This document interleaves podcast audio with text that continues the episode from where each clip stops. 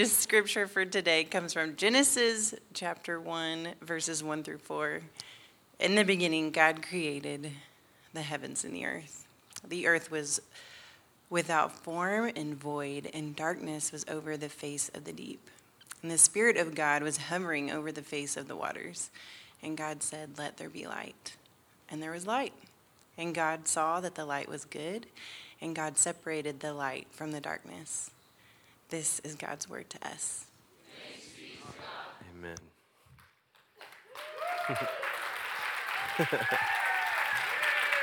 That's fun. well, it's been a privilege to get to hang out with you guys uh, while David's been out, and I'm really glad that you guys are back. It's good to see you, Anna, this morning. Um, and uh, hey, listen, if you've got a Bible, open to page one. Uh, that's where we're going to be today as we jump into our study of Genesis. Um, and uh, hey, there's a lot we're going to accomplish today. So, um, in order to get right to it, if you would please pray for me, I'll pray for you, and we'll get started.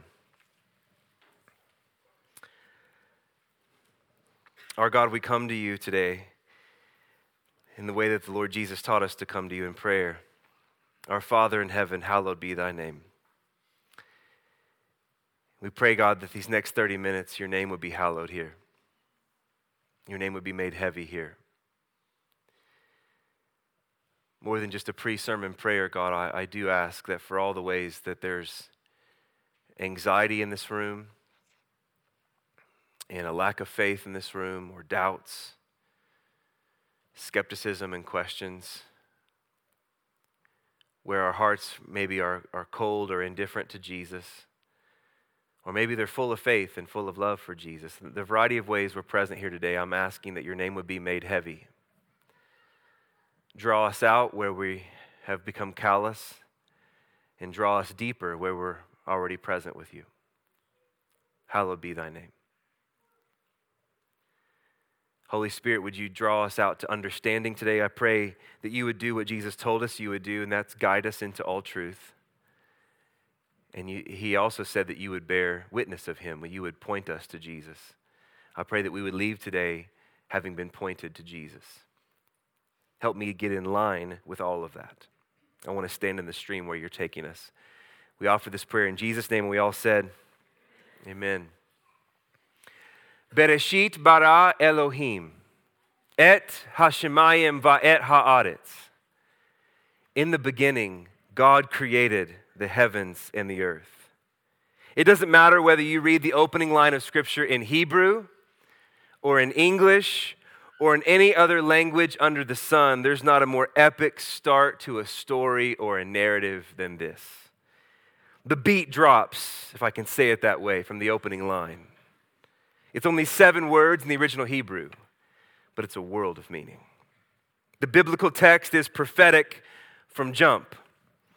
It's summed up in and at the hands of not of many gods, but of Elohim. The beginning is filled with wonder.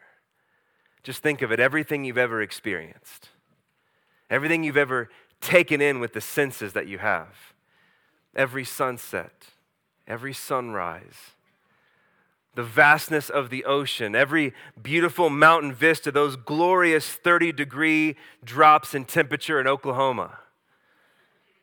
All of it, every bit of it. Who did this? Elohim did. Elohim did all of this. Well, then, if he did this, then what must he be like? You see, the beginning's filled with wonder, it's also filled with hope. The beginning is filled with hope. Our origin isn't random. You're not an accident, you're not a surprise. Our origin is thoughtful, it's intensely thoughtful. The Creator is distinct from His creation, but He's not detached from it. He delights in it, and He's involved in it. You see, the beginning, it's prophetic. It's filled with wonder. It's filled with hope. And when we come to the book of Genesis, especially these early chapters, maybe more especially the opening chapter, what we're dealing with is origins. JJ covered that last week. We're dealing with origins. We're drawn out to ask some of the most important, some of the most fundamental questions that have been asked since the beginning and that need to be asked over and over again because we're prone to forget them. Questions like this Who am I? Who are you? Who are you really? Why are you here? What are you for? What am I for? What is all this for? Who am I? And why do I exist? And who determines that? Who determines that? Those are big questions. And so our text for today is the entirety of the creation narrative, chapter 1, verse 1, all the way to chapter 2, verse 3. And listen, guys, what's before us today is an absolute masterpiece. It's a masterpiece. And I won't be able to cover everything. We're not going to walk through this passage sort of verse by verse or line by line, but more theme by theme, pulling out its tenor and tone. And we're going to work through it around three turns God and the beginning, the heavens and the earth, and then thirdly, goodness, blessing, and rest. God and the beginning, the heavens and the earth, goodness, blessing, and rest. Let's get to the first. I want you to notice again those first four words that really serve to drive not just the opening of the Bible, but the entire Bible. And here it goes In the beginning, God. Stop there. You see, it's no accident that God is the subject of the opening sentence in the Bible. In case there's any speculation, who's the main player in this story? From the opening, all bets are off. The entire chapter is dominated by Elohim. Dominated. God is mentioned by name 35 times in this opening chapter. Just by looking at your opening page of Scripture, his name pops off the page all over the place. One scholar put it this way the passage, indeed the book, is about him, first of all. To read it with any other primary interest is to misread it. It's to misread it. And one of the things that's really important for how we understand Genesis or any other book of the Bible is you've got to remember that yes, this book was written for you, for your edification, for your upbuilding, for your understanding. For all, it was written for you, but it was not originally written to you. You and I are not the original audience that Moses had in mind.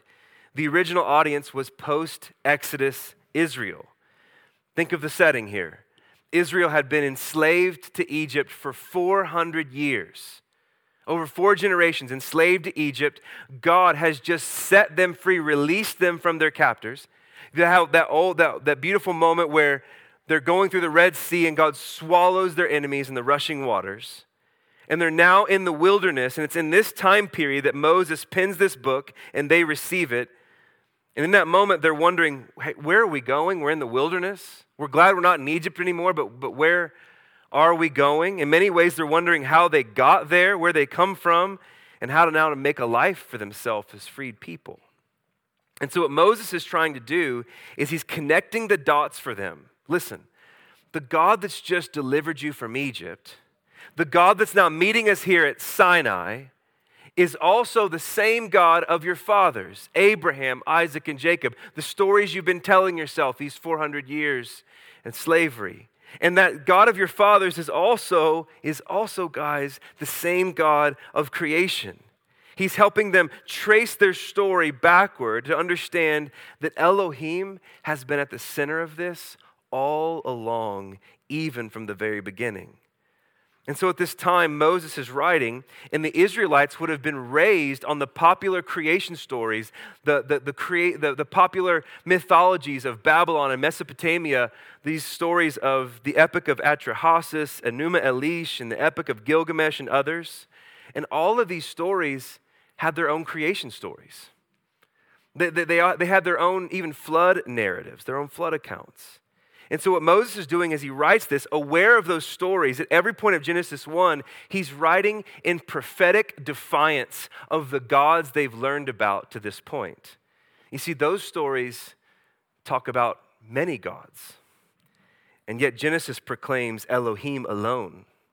Those stories talk about divine spirits and creational matter, how they've always existed side by side, but Genesis rejects that kind of pantheism and proclaims that God is distinct from creation and creation is dependent on Him. In ancient mythologies, they understood the sun and the moon and the stars and sea creatures as powerful gods themselves to be worshiped. But Genesis says those things are just merely creatures. The scholar, scholars even point out that one of the things that Moses does is he even avoids using the terms sun and moon so that his original readers wouldn't misunderstand them to be gods. In verse 16, he just calls them the greater and the lesser light to further highlight the majesty of Elohim. You see, God stands alone as supreme. He stands alone as sovereign. He stands alone as true. He has always been. He has no beginning, and yet with creation, there is a beginning, and it's all of His doing. He is the living God. He is as supreme today as you hear my voice as He was at the beginning of all of it. And here's what this means you can't escape Him. All of this means you can't escape him. Listen, you won't escape him. Why? Because this is his world. This is his world. The breath you're breathing right now was offered to you and is being sustained by God. You can't escape him, you won't escape him, and that's really good news. This opening line keeps moving. In the beginning, God created, this is what he did, the heavens and the earth the scope of God's creative work, it touches everything. This phrase, heavens and the earth, is a Hebrew phrase that means totality. And so think of it every speck of dust in the millions of galaxies of the universe. It belongs to him. It's his. It's his doing. Charles Spurgeon once said, There's not a single molecule bouncing in the cosmos apart from the command of our God. And so we're told two things about the creative power of God in this passage. Number one, it's unrivaled. It's unrivaled. The verb create in verse 1 is an interesting word in Hebrew, the word bara. And throughout the Old Testament, this, when this word shows up, it's only used in reference to God. It's used six times in this creation account. The idea is to say, only God truly creates. Only God truly creates. He takes the formless void and the darkness of the deep in verse 2 and he brings order to the chaos. One scholar talks about it like this It is God's transcendent freedom to bring into being what he wills, to bring form out of what was formless, to give order where there was disorder, shape and pattern and beauty to what was as yet waste. And we need to take in that this is what creation means it is God's work to make things ordered and beautiful. And this is the way God is. He brings into being things that are not. So the first thing we see is that God's creative power is unrivaled. The second thing is so beautiful. It comes forward simply at his word. Ten times in this chapter, we get this phrase, and God said. Eight times we get this command, let there be. And every time we hear the resolved, and it was so. The biblical picture of creation is not where there were these forces struggling back and forth and there was this chaos and then out comes from that creation. Instead, it's that it takes form and it stands firm simply at the command of God. And so, what we move from here is into the days of creation. And this is where people like to debate.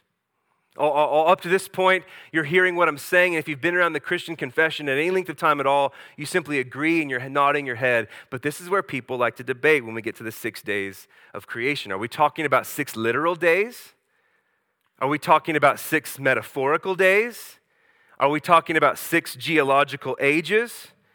If I believe the biblical narrative, does that mean that evolutionary theories have been upended? Does that mean I can't hold to anything about Bible and science? Others will say, no, no, no, don't even mess with that part of the argument. Notice all the parallelism. Notice all the refrains of this passage. This is poetry. It shouldn't be read that way at all. This is poetry. Others would say, no, it's not poetry.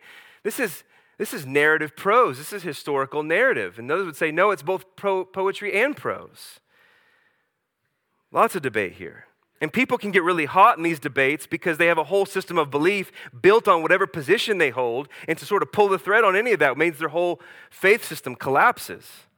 And so they can get really excited about these conversations. Maybe you've been a part of them.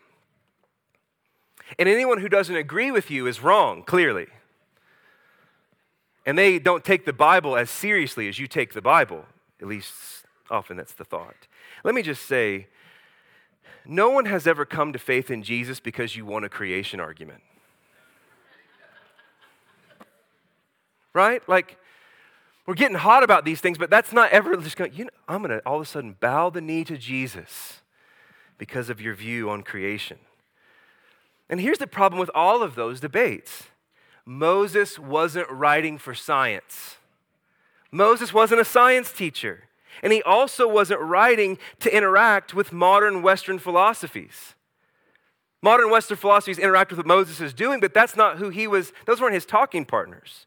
Remember, he was writing to a post Exodus Israel to show them and to show us that the God of your salvation is also the God of creation.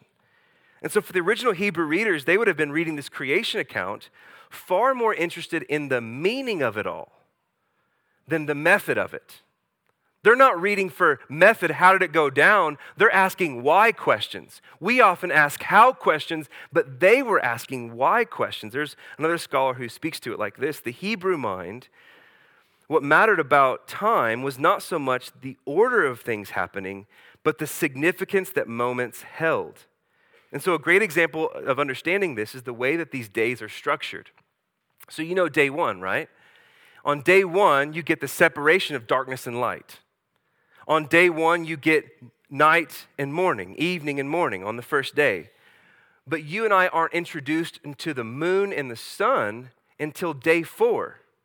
So you have darkness and light and evening and morning, but you don't get the, the, moon and the sun until day four. If this were about order, if this were about method, you surely would get sun and moon on day one, but you don't. So it's not so much about how it all went down, but the meaning of it all. So what you have in the six days of creation is more about rhythm. It's more about liturgy of God both forming the earth and filling the earth. Days one to three are given to the work of forming the earth. Days four to six are given to the work of filling the earth. There's this symmetry in how the days go together. They correspond. There's on the screen, I'll show you this. On day one, God does the work of forming and distinguishing between darkness and light.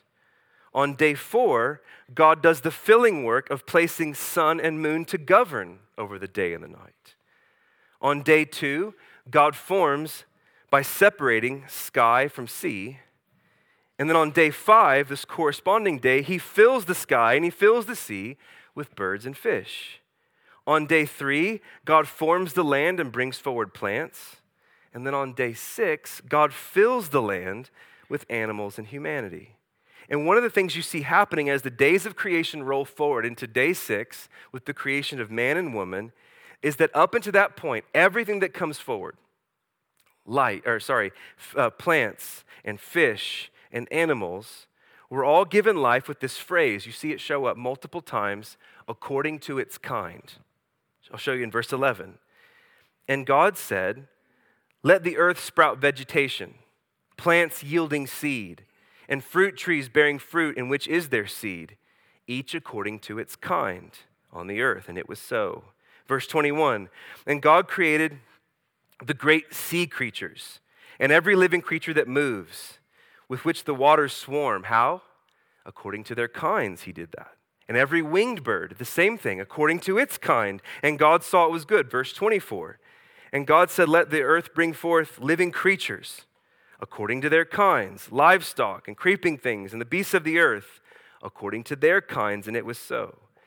And so all of this is happening until the final act on day six, where God creates man and woman of an altogether different kind. You get that phrase to sort of lead you into the rhythm until it's interrupted. And now you have something else coming forward man and woman after the likeness of God. Verse 26. And then God said, let us make man after our image, after a completely different kind, after our likeness, and let them have dominion over the fish of the sea, and over the birds of the heavens, and over the livestock, and over all the earth, and over every creeping thing that creeps on the earth. And so God made man in his own image. In the image of God, he created him male and female, he created them, and God blessed them. And so next week, we're going to have an entire sermon just given to what it means to be made in the image of God. But I want to say this in regards to creation. In those mythologies, those ancient stories of creation, humanity, humanity was created from this begrudging war of bloodthirsty gods. And, and humanity came forward simply to have this sole purpose to work for the gods to supply them food because they were tired of feeding themselves. And so humanity was made to supply for the gods through their sacrifices. And yet, here in Genesis, Elohim doesn't create humanity out of frustration. You and I weren't made because of some frustration of bloodthirsty gods trying to meet their own needs. Elohim creates out of delight. Man and woman aren't so much working for God because God doesn't need anything from us. Instead, our purpose is to care for creation and to reflect what God is like through our lives to the rest of creation. You see how this would have been a completely different understanding for Israel? How they viewed themselves, how they interacted with their purpose in the world. For 400 years, as slaves, they had been told that their whole worth was tied up into how many bricks they could make, how much work they could get done, and that the gods made them for the purpose of providing them food. But here in Genesis 1, it's flipped. God provides food for them, and they are blessed as image bearers of the Most High God. My point here is that what we find in Genesis 1 is not just a wildly different story than you'll find anywhere else, it's a wildly better story than you'll find anywhere else. It's true. And so, again, if the early Hebrew audience would have been looking for meaning, why the heavens and the earth? Not so much how the heavens and the earth were created. What they find in Genesis 1 is that creation is coming from the all sufficient goodness of God alone as sort of a display of what he's like, not at the hands of many gods or the angry gods. And they also find that Elohim is unrivaled. They find that they were created with dignity and honor simply because they were made to reflect what God is like in the world. And so here's what this means for us the questions of who are you? The question of what are you for? Those aren't questions that you can answer by going somewhere else to discover something or look inside of yourself to self create those answers to those questions. You can't answer identity or purpose by looking to yourself. You answer identity and purpose by looking outside of yourself to the one who offered yourself to you God Himself. we'll talk again more about that next week, but this gets us to our final turn today goodness and blessing and rest. I've got four kids at the house. I think I may have mentioned that around here. And my three younger ones are still at the age where they'll just simply wear you down to make sure you hear them. And they'll say your name over and over and over and over and over again until you finally turn and pay attention. And so, with four kids, an, an, a, a, word at the Kincer house is like an act of survival, right? Uh, it's like an act of survival, only strong survive. And the way that you get heard is through repetition. That's how you get heard. And I mention that to say that the same is true with any reading of this chapter. The repetition of words and phrases are like breadcrumbs meant to lead you along. So, as I mentioned, Elohim is named 35 times. The phrase, and God said, mentioned 10 times. You get this refrain, there was evening and there was morning. And there's one more phrase that sticks out, and it's this phrase, it was good. It was good. At the end of each day's work, you get this phrase, and it all leads to verse 31. And God saw everything that He made. He saw everything that He made, and behold, like, I want your attention for a second. Behold, it was very good. And there is evening and morning on the sixth day. It's worth noticing that before the Bible says anything about evil, before the Bible says anything about wreckage or fracture or sin or pain or any of those things, the word that is offered by God Himself over creation is it was very good. And so here's what this means like the tone of this passage, if you were just to read this passage on your own, don't read it like Ben Stein and Ferris Bueller's Day Off. This isn't a bland, this isn't a bland tone. This is a tone of celebration and joy. God is busting with delight at creation. And yet, that isn't even the highlight of this passage. You would just see the tone of God like He is delighted. That, that must be what we should worship Him about. No, the crescendo of all of this isn't the creation of man or woman, the image of God. Sometimes we think that's the crescendo. The crescendo isn't God's good assessment of creation. All of this is driving toward, all of this is pointing, the crescendo of all of this is day seven. Day seven is the point. Why? Because all the other days, as we showed, they have a pair. All the other days have a match. There's only one day that God blesses. There's only one day that God sets apart as special. Listen, there's only one day that has no end. There's only one day where you don't see the refrain, there was evening and there was morning. Day seven does has no end. Look at verse chapter 2, verse 1. Thus the heavens and the earth were finished, and all the host of them. And on the seventh day, God finished his work that he had done, and he rested on the seventh day from all the work that he'd done. And here it is. So he blessed the seventh day, and he made it holy because on it he rested from all his work that he had done in creation. So here is the glimpse that now puts the whole work into perspective. The forming and the filling of creation was, in effect, God building himself a temple, creation as a temple where he intended to dwell, to be worshiped, to be enjoyed. And it was common in those ancient mythologies for the gods to come and visit humanity in their temples on day seven to get from humans what they had demanded from them. Yet in Genesis, God rests in the temple of Eden not to get from his people, but to simply be with them and to enjoy his creation along with them. That's what's happening here. And so, the reason there's no end on the seventh day is because it was God's intention that the seventh day would never end. It was God's intention that it would never end.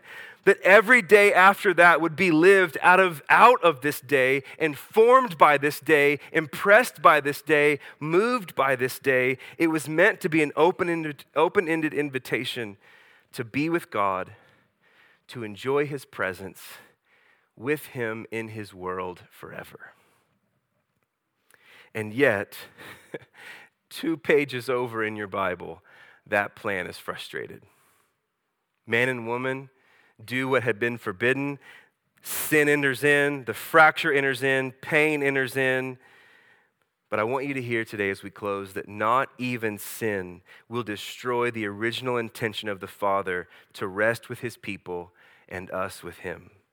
Because that's what's driving the arrival of Jesus in our Bibles, the pages move forward and we see the creation account show up again. In John chapter 1, his gospel opens like this In the beginning was the Word, and the Word was with God, and the Word was God. He was in the beginning with God, and all things that were made were made through him, and without him was not anything made that was made. And that Word became flesh and dwelt among us, and we've seen his glory glory is of the only Son from the Father who didn't come with judgment and a fist, but he came with grace and truth. What's happening here? This is the Maker.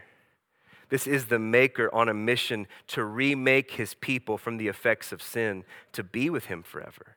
This is the Creator writing himself into the story to recreate fellowship again.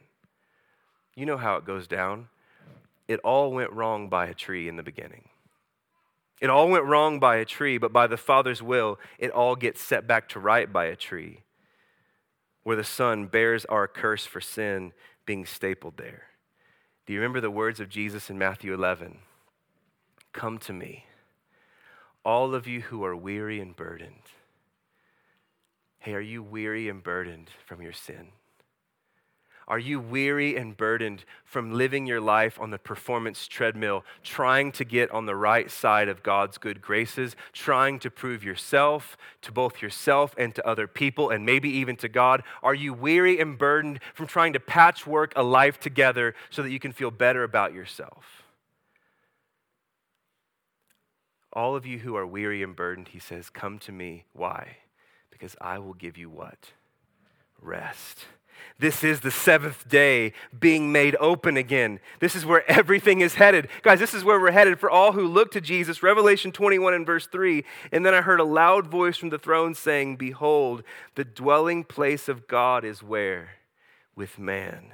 And he will dwell with them, and they will be his people, and God himself will be with them as their God. This is the arc of Scripture. This is where it's all, we've gone from creation to new creation We've gone from Genesis to Revelation. Elohim is in his renewed garden temple, resting with his people, and his people enjoying him in his world together forever. And so, where this whole thing is dri- driving, where this whole thing is going, is the way God intended it to be in the beginning. The story of creation is not so much about the literalness of six days. The story of creation is about the literalness of an invitation to the presence of God to be with Him forever. the message of the Bible finds its conclusion at the end of chapter one, and the rest of Scripture is just driving us to that conclusion the presence of God. So here's my question as I wrap up today Where in your life are you bucking against the presence of God? Me too, by the way. But where in your life are you aware of God? You believe in God, but you're doing your best not to deal with God? Where in your life is it enough for you simply to believe Him, but you shelf Him in effort to say, I'll just deal with you later when I really need it? Where in your life are you living according to just the patterns of productivity and self management, but not out of presence with God and letting that form your productivity and how you understand yourself? You see, if you're trying to buck the presence of God, you are bucking the purpose of creation. God made all of this. You can't escape him. You won't escape him. You're living in his world after all. Recognize the invitation of all that he's given is to actually be with you and you with him in his world. This is the first time of many that we're going to find this in our study of Genesis that knowing where we've come from helps us to know where we're going. Let's pray together.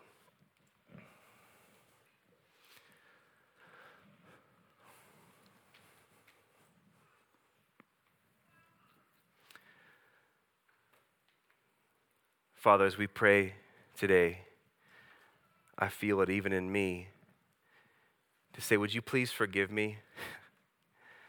Would you please forgive me for making creation and the beauty of sunsets about something that I consume but has nothing to do with you? Would you forgive me? Would you forgive us for all the ways we make this world about a kingdom for us to build for ourselves and not about presence with you?